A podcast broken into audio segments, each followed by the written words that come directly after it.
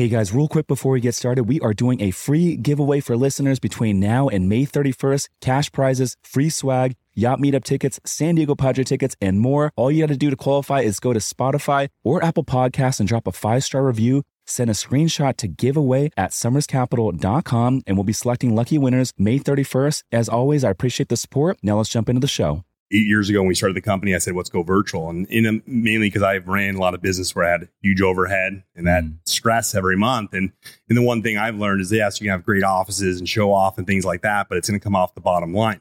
So when COVID hit and everyone had to go virtual, we already set up and primed to do so. So then we just focused on support and systems more than anyone else and to optimize the whole thing in this marketplace when most people are shutting down and slowing down because they have huge overhead. They have what where's that where's that negativity going to come out of? It's going to come of worse pricing, right?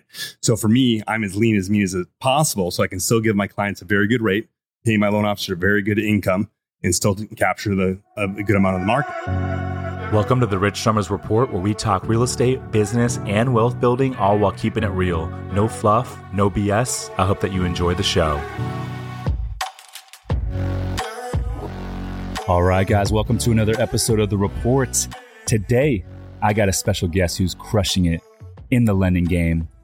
He's funded $7 billion worth of loans. He's in my exotic car club, Fastlane Drive. I got my man, Chris Groves. Chris, welcome to the show, brother. Thank you for having me. Appreciate yeah, it. Yeah, man. I uh, appreciate you coming on. Um, we connected through Fastlane Drive, your local here in San Diego, which is uh, Exotic Car Club. Uh, they got multiple chapters in, in different parts of the uh, the world now. Um, and I had Clem on the podcast about two months ago. Um, and I joined. I was like so inspired by that conversation that I was like, as soon as we got done recording, I'm like, dude, I want to join. So I got in. Uh, we connected. Um, but uh, you and your wife Aleyna, you mm-hmm. guys run your company together. You guys just got back from uh, Mykonos and you did some some traveling through Greece. Tell me about that. Yeah, no, we uh, we just got back from. We started off in uh, Turkey. Uh, we went to Cappadocia, or mm-hmm. if I'm pronouncing that correctly. Yeah, Cappadocia. Went to a crazy uh, music festival up oh, there. What's next, the name of that one? I saw it online. Uh, Ar- Arganth, like I, I, I, can't pronounce it yeah. at this point, but it was it was unreal experience. Is that the one where there's like hot air balloons too? We did the hot air balloon photo yeah. shoot. It's on my IG right now. Yeah. Um, we did a photo shoot like 4 a.m. We partied all night long you know, met a, met a photographer 4 a.m. right to photograph. So it, w- it was just next level. Um, but we started there, then we went to Istanbul, so we went party, then we did history. So we, mm-hmm. you know, saw the mosques and, and did the grand bazaars and all that good stuff. And then we went over to Mykonos, um, another party vibe for uh, four or five days, and then we ended up in Athens for more history. So it was it was a nice flow. But it was our uh, 10 year anniversary trip this year. So, dude, congratulations! Thank you to you and uh, Aleyna. Um, it's funny. I, I've been to Turkey twice now. And the first time I was in uh, Cappadocia, it was actually the first city I've ever uh, visited in Turkey. Amazing. It was two years ago, and it was uh, in August two years ago. And I remember that music festival being in town. Um, I didn't attend, but um, you have to get. I have to go back yeah. and attend this this festival. EDM in the middle of Cappadocia, which is oh. like basically like middle of Turkey, but very cool. Like uh, cool vibe. It's like caves everywhere it's unreal. Just the all the hotels are in the caves, and and just the vibe of the city and the and the food and the people. It was it was really a, an epic experience. So did you guys stay in a cave?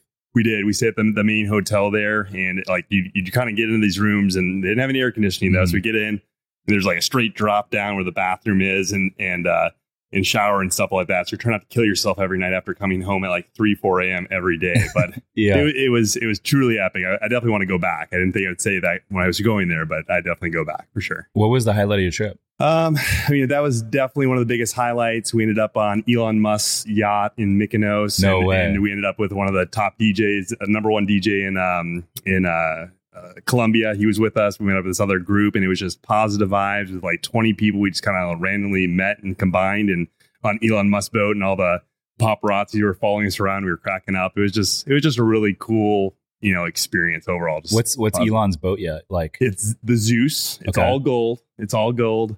Um, it wasn't like crazy huge. It was just really nice and clean. But the service in Mykonos, I will say, like me and my friends were laughing um, because everyone would just say whatever you want. Like you'd ask for something, whatever you want right? So my, I have a whole motivational speaking raw to do called the 110 movement. So my buddy mm-hmm. Andrew looked at me. He's like, Chris, I finally understand what 110% means. It's going above and beyond, right? It's whatever you want. So that was the, the vibe of the trip. It was epic. Dude, I love that, man. Um, I was in Mykonos last summer and so much fun out there. Just the energy, the different beaches, the parties, and um, you can't. I don't think there's anywhere in the world that kind of like compares with that same type of like vibe and energy, and then it's exotic. Yeah. Well, the crazy thing is, like you say, Vegas never sleeps, but Mykonos is is like everything's open. You want to buy a Louis Vuitton at 4 a.m. Mhm. Like all the restaurants, all the stores. I mean, it's genius. They're they're open. It never stops. So it, it's it is unreal to see. But only sucks the driving around that city because it's so narrow. So that, that's always a, a experience for sure. Yeah, and I will say the hangover in Mykonos is a lot better than than Vegas because you don't have the 110 degree Yeah. desert heat. That- that's You're right, in right. the water. Yeah, it, it was pretty warm when we were there. The last couple of days, we finally got that Mykonos wind and that good vibe. But overall, we had a good weather. Then you come back to San Diego when it's cloudy again. hmm Yeah, right. so speaking of uh, yachts and being on the water, uh, this Saturday will be my first fast lane drive event. We're going to do a, a drive uh, for a couple hours on Saturday, followed by a yacht party on one of the members' yachts. Uh, whose whose yacht is that? I don't even know. You ready for the hazing to begin, or no? I, I'm, not, I'm not sure they rented out. I heard it's epic. It's like a 150 footer, and I think they got another one. And there was talks of a third one to to keep up with the demand of everyone that was coming in because we got members from all over the country Three coming yachts. into this one. Three yachts, and then you know they'll obviously go out and then they'll tether them together out there. So it should be pretty epic. should I bring a, a, a plus one with me, or should I go solo? Um, yeah, I'd probably if you have someone you're seeing, I'd bring a plus one. Okay. because I don't think there's sometimes just single people, but there it's a lot of members and things like that. So it Yeah. just depends how serious you are. Yeah. what what are these events typically like? Um, so we start off in the the morning early, you know, for the drive. You know, they always say show up at eight, and we start off at nine thirty. Anyways, so I'm the guy that always shows up at eight, anyways. And my Uh-huh. wife yells yells at me like, "Let's go, let's be on time." Um, but then they have a route planned. We'll drive for a little bit. We'll stop. We'll hang out, take photos, and then drive, stop, hang out, take photos, and then you know, depending on the route we go on. This one they'll be a little bit shorter because usually we end around like three or four, but the yacht thing is going to go on a one. So it'll be a, a good drive to kind of get you in. But it's not about like racing, you know, like we're, you, you get some speed, you have fun, but you know, driving supercars, it, it, you get a little more, you're more comfortable driving in a group, right? Like you're not, sometimes when you're in your supercar alone, people act a little weird when you're a group. It's just a little more protection, but it's not about racing the other members. It's about having fun and keeping it safe, of course, as well. And, you know, and it's just all good vibes and good energy. What kind of car do you drive? I've got a couple. Um, I have a McLaren GT 23. I've got um, a GT um, uh, Continental Bentley. Picked up uh, Lambo Urus uh, two weeks ago as well. A couple. Yeah, love that. Um, how's the Urus, by the way? I feel like I'm seeing a lot of those all over Little Italy these days. Well, I talked crap about it at first. I said, "Who would ever buy a Lambo SUV?" Right? I'm Mhm. like, if I'm gonna buy a Lambo, I'm gonna buy a car. My, I bought it for my wife. It was her her uh, birthday present, so it's got her name on it. But That's a hell of a birthday gift. I actually dropped that on the last uh, Fastlane um, event. I surprised her in front of the whole group and um, up in Beverly Hills with the car. Oh, I love so that. it's on video. It's pretty sick. But it's her her mommy car. We have two Yeah. children. We have a nine year old and a five year old. So she's loving it. So Yeah. I like to drive it when, on the Yeah. weekends. I'm good friends with uh, Preston in Okay. uh, in Fastlane, and uh, he speaks very highly of you and Aleyna. He's like, dude, these guys are always dressed to a T, and they always show out. And you know, you're showing it now, man. For the listeners out there, uh, Chris is all swagged up, dude. Got the set, got the jewelry, you got the shoes. Um, I'm impressed, man. I stay on it. Well, I, I I come from very humble beginnings, brother. Like Yeah. for me, like I moved out to San Diego 15 years ago, 300 bucks, no job, no car, Mhm. and just made it work. You know, it's been hard work, and I think I've never taken a loan from anyone. Me and my wife built this company by ourselves. We never took on any partners. Um, my belief is hard work will prevail, and I've never stopped. I mean, honestly, the first time I've ever taken two weeks off in my last 15 years was my anniversary trip. You know, that I just took. Asked my wife. I'd never take time off. I never like totally clock out. But I said it's our 10 year anniversary. Mhm. I'm going to spend time with you. This is for us and our relationship. And she said I did a pretty good job. So first time. Yeah. So, what were you doing uh, before real estate, and like, what? How did the whole lending thing come to fruition? So I was doing uh, personal training. Um, probably my first big business I ran. So I worked with Padre players, Charger players, doctors, lawyers, like all high level individuals. Um, you know, for me, I've always been a sponge of people. So training, you know, is all about dedication. It's about you know getting people to a goal, motivating them, and then being around people of that caliber that can afford my services. You know, you, you get a lot more opportunities to come your way. Um, so I was running probably an average 16 sessions a day. I was doing about 350 to 400 thousand dollars a year as a private personal trainer. I Had my own gym at one point, and then I just kind of long story that one had a bad partnership, but I just ended up doing a private business for good amount of time. And then my wife talked me into getting into real estate, of course, like everyone else in California was getting into real estate. Mm-hmm. Um, so I started off as an appraiser, became an agent, then became a broker, then worked at Keller Williams with a team lead, uh, Jeremiah Taylor and Chris Heller, um, and started working on recruiting and building teams and things like that. My wife was actually more on the loan side when I met her. So her dad ran his own personal business as a mortgage broker and a real estate broker. So, and he was very successful. My wife started working with him at a very young age at 15. So her dream became my reality. I always laugh about it because it wasn't my, I never thought I'd be running a big mortgage company across the US. Um, but I started off on the real estate side and she was on the mortgage side and we started doing deals together. And mm-hmm. it was, it was just a really good flow. Like there's very few people that keep up with my speed and energy. And my wife is just an amazing, articulate, um, savant when it comes to numbers and we just vibed very well in business. And then, you know, at first when I was running at Keller Williams, she was at Movement Mortgage at the time as an in-house lender. So we were working together within, you know, at a certain level, all of our deals. Um, but we just kind of got pigeonholed to what we could do, right? So a lot of lenders only have a certain amount of products, pricing's not there, or there are just issues along the way. So we we kind of sought it out a better opportunity and we really couldn't find it. So we built it. And that's kind of how Groves Capital started. Like, hey, listen, I'm going to stop you from complaining. I'm going to build you a company exactly the way you want it. And she had a vision for it, and and um, and then at a certain point, two years in, we were doing well. We were doing seven figures, just the two of us. And I said, let's build this. And she kind of laughed at me. She's like, who's going to come? I'm like, we built this for you. You're an amazing originator. We, we crush it. Other people are going to join. And she kind of laughed at me. Within five months, we were up to, I think, 55 people. Within two years from that, about 550 from that point. So what was your bread and butter early on with the lending? Was it residential strictly? So mine was like I was doing real estate, so primarily in my training business. My wife was doing the mortgage side, so that's kind of how we like funded our own business. And then as I transitioned out of you know training, I focused more on real estate, and then now mostly I focus on lending at this point. But I still have a big real estate team. We've got about 40 different agents, 700 loan officers across the country as well. So a lot of different divisions in addition. Wow. Uh, which brokers do you guys work with on the the agent side? As far as um, like your agents are hang their hat under a brokerage, right?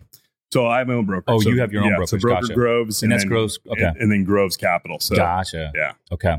And uh, today, are you still involved with both businesses, or are you strictly just on the lending, and, and someone else runs the uh, the brokerage side? No, I still run and operate both sides. Yeah, yeah. For me, I mean, I, if I can double, triple end, you know, my deals and teach other people to do it, I believe that some brokers don't like that because they're like, oh, it's a conflict. For me, it's not a conflict. I'm gonna if I got that ball, I'm gonna get to the hoop. If I'm in control of the whole transaction, and my clients are gonna have a good experience. So for me, that's why I like to run the whole thing because I know it's gonna get done correctly the one thing about real estate and mortgage is there's always going to be issues that arise, mainly because there's so many people in the transaction. If one person drops the ball, the quarterback's always going to get, you know, yelled at, mm-hmm. know, or or the praise when things go right. Totally. I haven't heard the term triple end. I hear double end the deal all the time, what agents use, but triple end, that's everything. That's that's, that's buy, sell side, and the loan. Yep, exactly. Dude, I love that. Exactly. What what's the um what's the biggest challenge that, that you face uh, growing the the lending business? Um, the biggest challenge is just keeping people on the same page. Um, we were kind of the first company to pioneer a virtual platform. Uh, eight years ago, when we started the company, I said, "Let's go virtual," and in a, mainly because I ran a lot of business where I had huge overhead and that mm. stress every month. And and the one thing I've learned is, yes, you can have great offices and show off and things like that, but it's going to come off the bottom line. So when COVID hit and everyone had to go virtual, we already set up and primed to do so. So then we just focused on support and systems more than anyone else and to optimize the whole thing. In this marketplace, when most people are shutting down and slowing down because they have huge overhead, they have what where's that where's that negativity going to come out of? It's going to come of worse pricing, right? So for me, I'm as lean as mean as possible, so I can still give my clients a very good rate, pay my loan officer a very good income, and still capture the a good amount of the market. Yeah. I feel like it's always a fine line when you're scaling, but then also, you know, there's volatility in the marketplace right now. So it's like a fine line in terms of like how you're going to run your expenses. You know, are you playing the long game and you're looking to, uh, you know, scale and hire out, and maybe you're going to take a loss in the short term for the the long term gain, or are you going to scale back and just try to run as lean as possible to just kind of maximize cash flow? I feel like it's always a balancing act that I'm I'm personally trying yeah. to kind of figure out. Yeah, it's definitely tough. I mean, most of my competitors right now are laying off and shutting down. I can, I'm very prideful that I didn't have to lay off any people this yeah, last two years. I love that. Um, you know, we we pivoted. We went hard into commercial business loans, SBA loans, and equipment loans. Um, I didn't cut any of my staff. I'm actually still growing in this environment. We just had an article come out in Yahoo calling us the fastest growing five star entity in this marketplace, which is a pride, right? If you can make it in this market, you can make it in any market. Mm-hmm. You know, we've never been a refi only platform, which most lenders are like, oh, when the refis are there, let's crush it. And then they kind of back off and then they come back around. For me, purchase business is what my focus has always been on. Refis are there, that's easy street. Anyone can sell someone to save money. That's not a hard sell, right? Mm-hmm. Selling people now in this marketplace with the higher interest rates and getting them to understand the, the advantages of purchasing, regardless of where the market's at, it's always going to be advantageous in any market to buy property. But you got to get it out of their heads the the the crap they hear on TV, right? Yeah. All the misinformation. Absolutely. So, you know, I, I, play in the commercial space and, you know, you made the pivot over to commercial. Um, what's it like? Because there's, there's definitely a, a, learning curve. So, with your team, they're doing all residential stuff and then you guys pivoted to commercial. Was there much of a learning curve there or a transitional period? If you are a busy professional and don't have time to invest in real estate, but still want to participate in the passive income and tax benefits, my team, Somers Capital, is buying a lot of boutique hotels right now. We source the deals, we renovate the properties, and we even do all the day to day management, making it truly hands off for investors. If you want to learn more to see if we can help you, go to somerscapital.com slash invest to book a call with our team. Again, that's somerscapital.com slash invest. Now back to the show. Hey guys, real quick, the only way this podcast grows is if you guys share it and review the show. So if you do find value, if you could take two seconds and drop a five star on Spotify or Apple Podcasts, it would mean the world to me. But more importantly, it will help us reach new audiences and help more people build wealth through real estate investing. Yes, I mean, even for me, it was mm-hmm. it, it's a different beast, right? Like, yeah. you know, you're you're selling differently. The way the transactions handled um, is very it's slower. I mm-hmm. guess is the best way to put it. When residential, you can put things in a pricing engine. You see pricing; it's real time. When it comes to commercial, what are you doing? You're going to select lenders. You're waiting for them to get back to you. It's not everything's direct. You're getting an LOI. Then you're putting that deal together and get it to close. So it's a longer process. So I think that's the biggest irritation I see from my loan officers transitioning over. They want it like this, which mm-hmm. I like it as that as fast as possible. But that's what I've been trying to focus on right now is how to optimize commercial lending and bring it up to the speed of residential.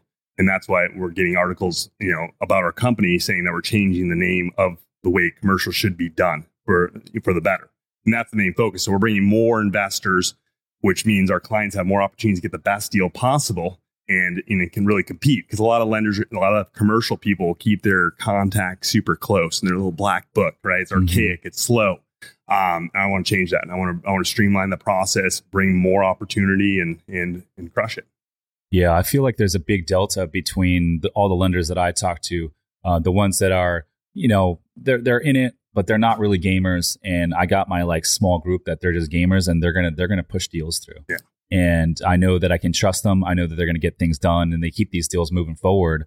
Um, and so I think there's a big delta there. I think a lot of it comes down to, um, you know, workflow, education, knowledge, but also like the desire to like want to go after it and get it, you know? Um, and I think like some people, they either have it, some people just don't. Yeah, you gotta you gotta be persistent in this game. So even for me as an owner of the company, I have to call people. Hey, what's going on with that LOI? We're gonna push hard, and it's like you know, micromanaging is it feels like a full time job. If I didn't have to do that, how much more time efficiencies I'd have in life.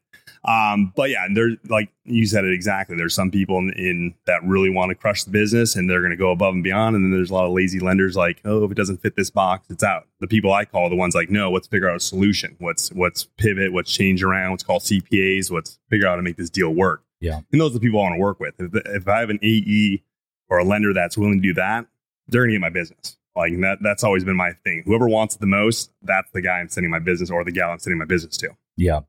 Um, I feel like there's there's definitely been uh, you know I would say over the last 18 months in the high interest rate environment that we're in, I've definitely noticed lending dry up, mm-hmm. especially the more creative financing stuff, uh, second position loans, um, hard money has gotten more expensive.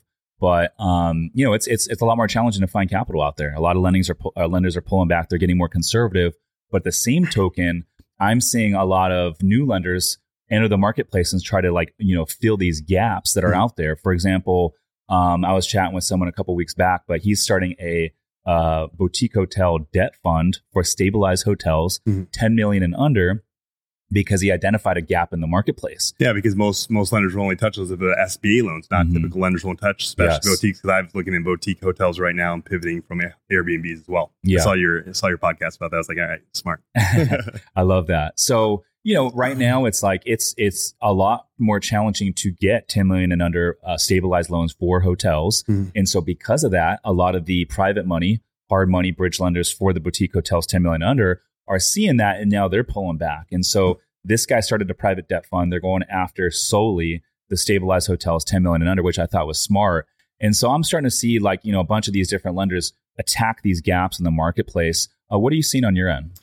Yeah, and there's a lot of a lot of niche lenders that we have. We work with close to 215 different investors that I have approvals with at this point. So um, I always say if we can't do it, no one can. I mean, stated income's back, asset depletion programs, for national programs. I mean, I have all the creative solutions. So for me, yeah, I find those and I seek them out. Like this week, I was talking to an individual that has all his money in turkeys, doing a property in Miami. Nothing's been built before. No one's going to touch his loan, right? Mm-hmm. He was mm-hmm. with First Republic, which I was as well, but that was a relationship based bank, and he everyone turned him down. I'm getting, I talked to him yesterday. I'm getting an LOI to him probably this afternoon, right? Mm-hmm. No one has been able to do it, but the right contact, the right opportunity will make it happen.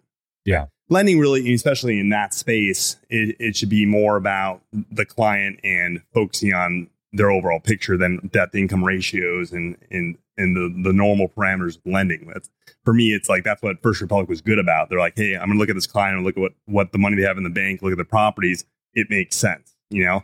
But a lot of these these lenders are like, oh, the DTI doesn't match up, or they don't have you know six months or a year of reserves. We're not to touch it. You know, the bottom line is, are they to pay off the debt? Are they to pay their monthly? For me as a lender, that's all I care about. Like they're gonna, I'm gonna make my interest and they're gonna make their payments. That's it. And not, you don't always see that on on the numbers directly. Yeah.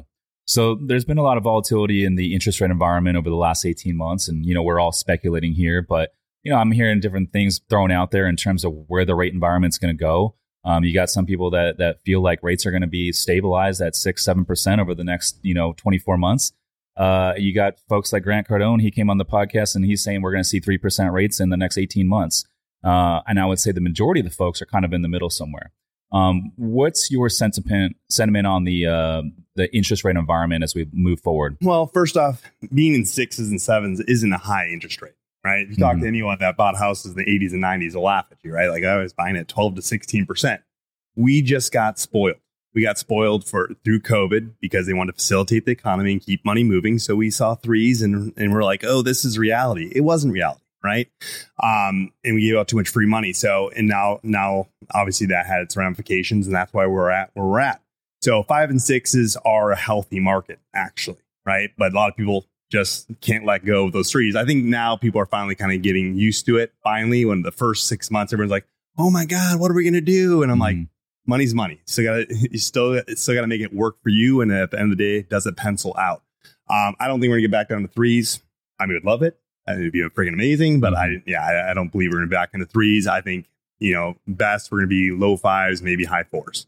Um, I think it's gonna take place around the presidential election because it always shifts then. Because why? We want votes. We're gonna make things happen and make things change. So I think it's gonna be pretty stable until the election cycle takes place, and then we're gonna start seeing some movement within inside of that.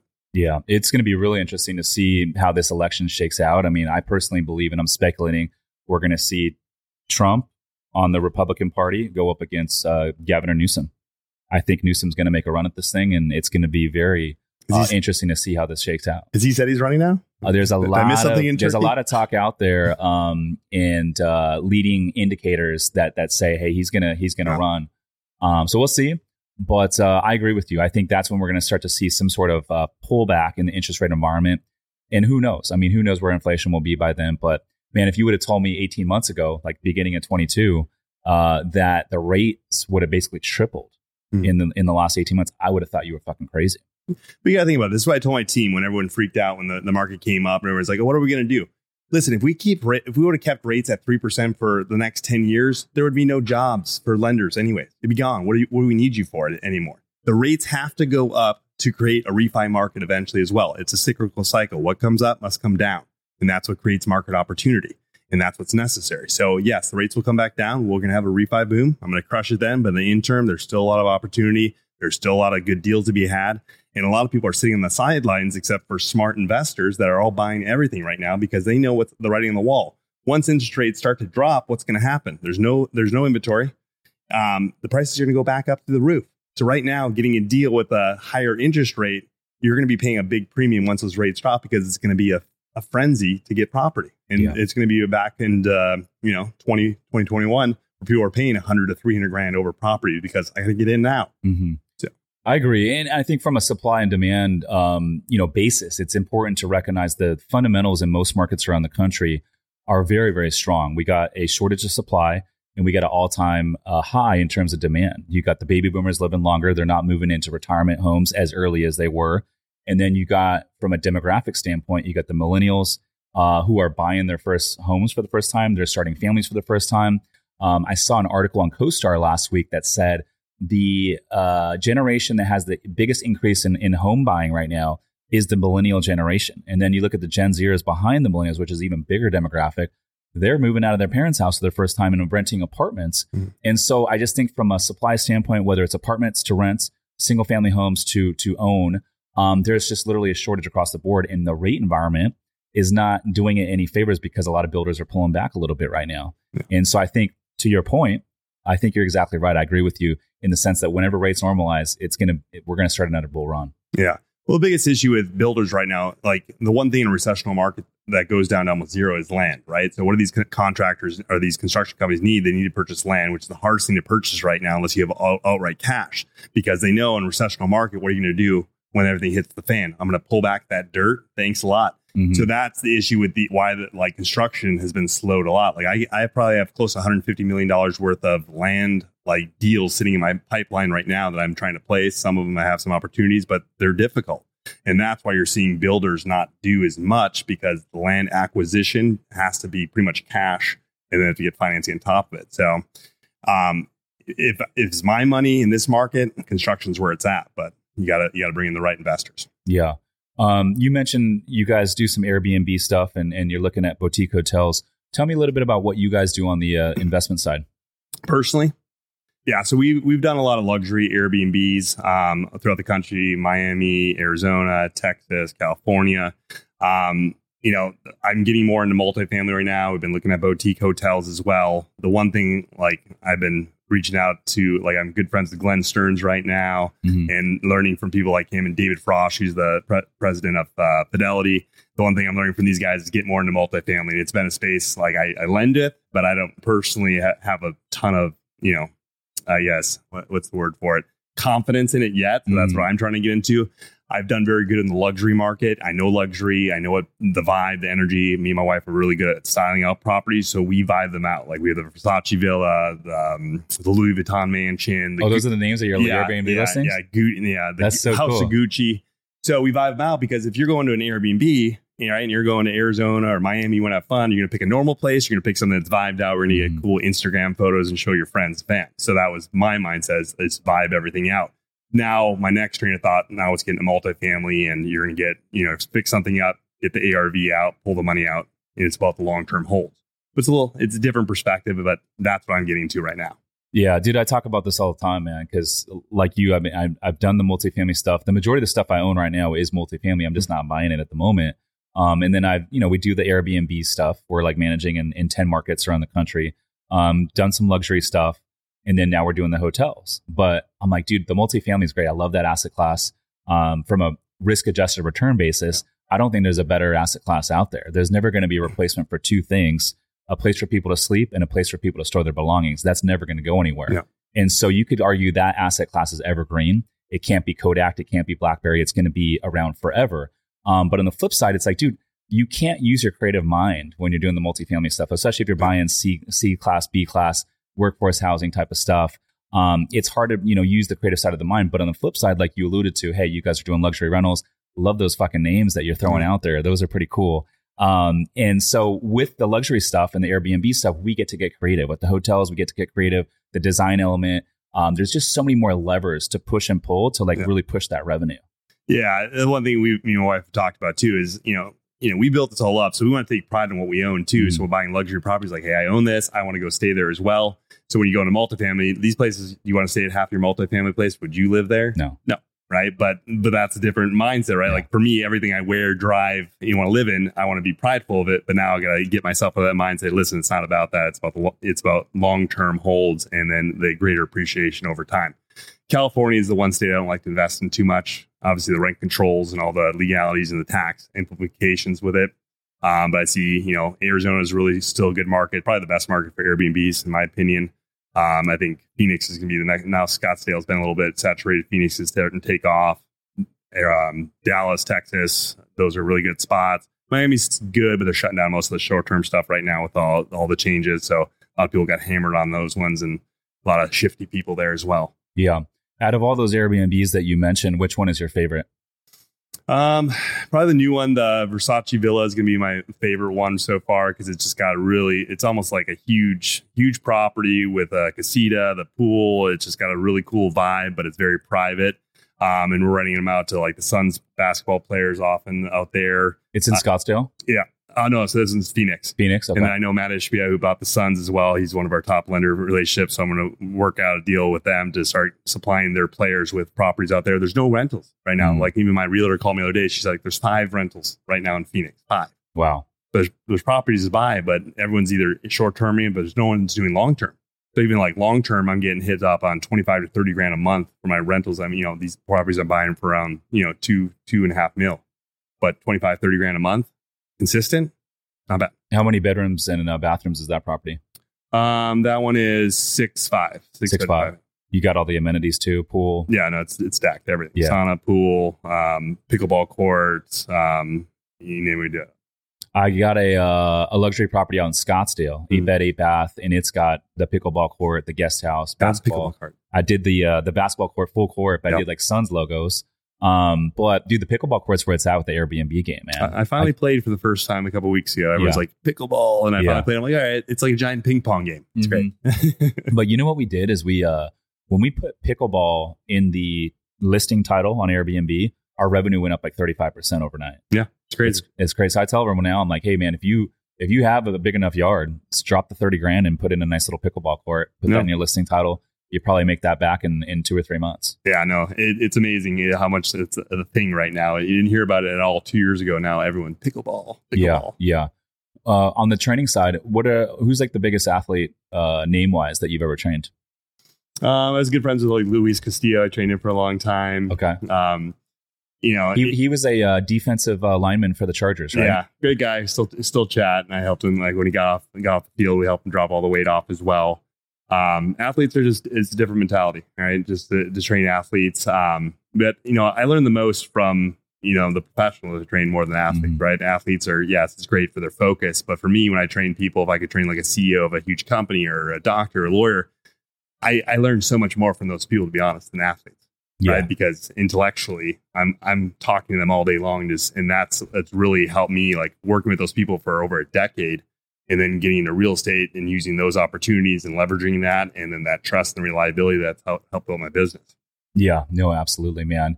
Uh, it's crazy how those linebackers and like defensive linemen, the football players, when they get out of pro football and retire, like how much weight they take off. We got it. I mean, you can't sustain it as well. I mean, you got to eat and constantly, and then you're not moving as much. Either they get really fat, like a Charles Barkley, or or they Mhm. slim down really quick. Yeah. The No. Taco Bell will get you. do you? Uh, where do you train at today? Um, I have a private facility in my house at this point. So when COVID Yeah. hit, I was like, I'm, I'm just, so I have um eight car garage, but I turned in one side of my garage to do a private gym, and I have everything there at this point. So I wake up first in the morning, hit the gym, cardio, weights. I have a hot sauna. Then I take my kids to school, get to, and then and I have my home office as well. So we have an office where all my HR and onboarding people at my residence as well. Um, so everything's kind of at my property at this point. Okay. And so your team is is are they all remote as well? Pretty much everyone's remote. Like Okay. we have 700 people across the country in all Wow. all different states at this point. That's pretty cool. And and you're in Rancho Santa Fe? Yeah. Nice. That's cool, man. I um I love Little Italy, but I could see myself like living out in Rancho one day, especially if I had, you know, start a family one day. Yeah, we we lived in uh, Bankers Hill, our first property out Did here. Um, we got married, and then you know, I never, I, I didn't want to go to Rancho Santa Fe. My wife's like, oh, Rancho Santa Fe. I grew up in the country. The the town I grew up in was was 942 people. Mm. We had a Piggly Wiggly and a gas station. We had drive your tractor to school day. So that's where the hick town I came from originally. So for me, I always wanted to be close to things. So being in Little Italy was, well, cool. I can walk outside, restaurants. Like I love that vibe. Um, but we ended up finding a really cool property that's coastal Rancho Santa Fe. So we can actually mm-hmm. see the ocean from our second story, but it's like seven minutes from the freeway. So I ended up working out, and now I am enjoying enjoying the um, the space. Like we have three acres out there. I don't see my neighbors. Kind of nice. Yeah, absolutely. Have you, um, you know, while you've been doing real estate here in San Diego, um, what are you guys seeing like on the on the agent side in terms of sales due to the interest rate environment? Sales definitely. I mean, there's twofold, right? There's no, there's not much inventory, so sales have obviously dr- dramatically dried up, right? Um, so obviously, a lot of real estate agents are hurting, you know, in for business, and you know, there's there's less opportunities out there, and that's why you know me personally, I switched into that commercial, started adding business loans, SBA loans, equipment loans.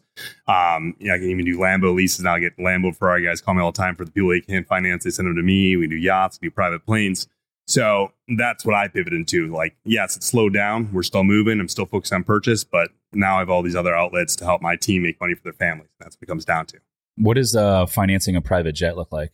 It's not cheap. It's yeah. not cheap, but you're you're buying a private jet, right? So it just depends how much money you're putting down on those things. But the people that buy private jets are the people that need the write off, right? Like mm-hmm. you're not talking to people like, hey, I'm scrounging my pennies to buy a private jet. You like like the Grant Cardones, they have the money, they need the write off, and most of them are taking the big the big depreciation over year one, anyways. So they don't really care, or the, you know, or it's running everything through their business as well.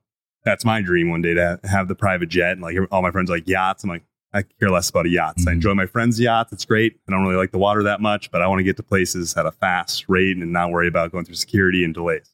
Yeah.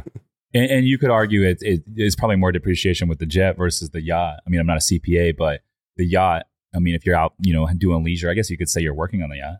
You can. I mean, a lot of them bring guys your, do. Bring your laptop. There's right? always something breaking on a yacht. Every time yeah. I call my buddy, he's like, "Oh, I got this, I got that," mm-hmm. and, and, but they love it. Like either they always say the, the best two days is the day you buy the yacht and the day you sell the yacht, right? Mm-hmm. Because there's constant maintenance. For me, I'd rather rent a yacht five times out of the year because that's probably the only time I'm going to use it anyways. It's going to sit there. Like my cars, I haven't driven my McLaren in two months at this point. It's just sitting in my garage charged up.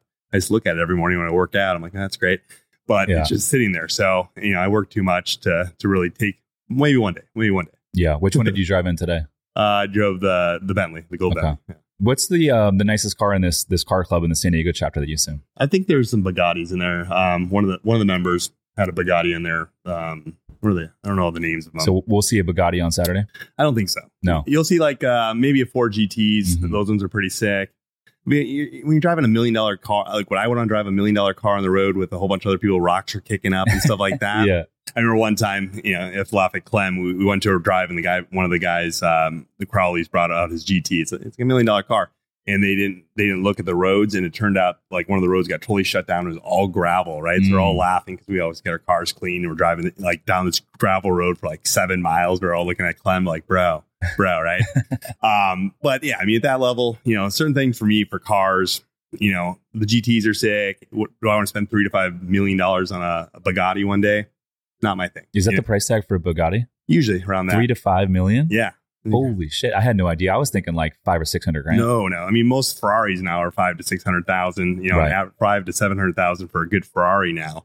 But yeah, the Bugatti's just it's a big flex. Yeah, you, you know, uh, there's certain things you buy that says, "Hey, I just have a lot of money." Is it that much cooler than you know R8 or a McLaren? Mm-hmm. You know, you can debate it, right? What did you spend on your McLaren? Sounds like two eighty five, I think. Okay, not cheaper, but the doors go up. The doors go. I like Fer- Ferraris are still my favorite though. Yeah. all my cars. Like I had a 458 is probably one of my favorite cars. I'm getting the new 296 GTB, the the new hybrid. I think I'm like two away from allocation. That car, then I'll probably switch out the McLaren for that one. Yeah, but they're fun. Like for me, when I joined Fastlane, it was a way to write off my cars. It's a marketing group. It's a networking group, and I really only use the car for the group, so it is a write off. You know, mm. my friends are like, "Oh yeah." I didn't even think about that as a perk. But it's you're you're for sure. It's from your marketing work yeah. right now. Look at look at the connections you're making through it. Right? right? That's what it is. It's a networking entrepreneur group, and that's what you're utilizing for. Cool, my man. Well, hey, listen, I appreciate you coming on the show, dude. I'm looking forward to um, you know, connecting more this weekend and um looking forward to meeting Aleyna, dude. So I appreciate you coming on. No, thank you so much for having me. Yep. Listeners, thanks for tuning in. We'll see you in the next one. Peace.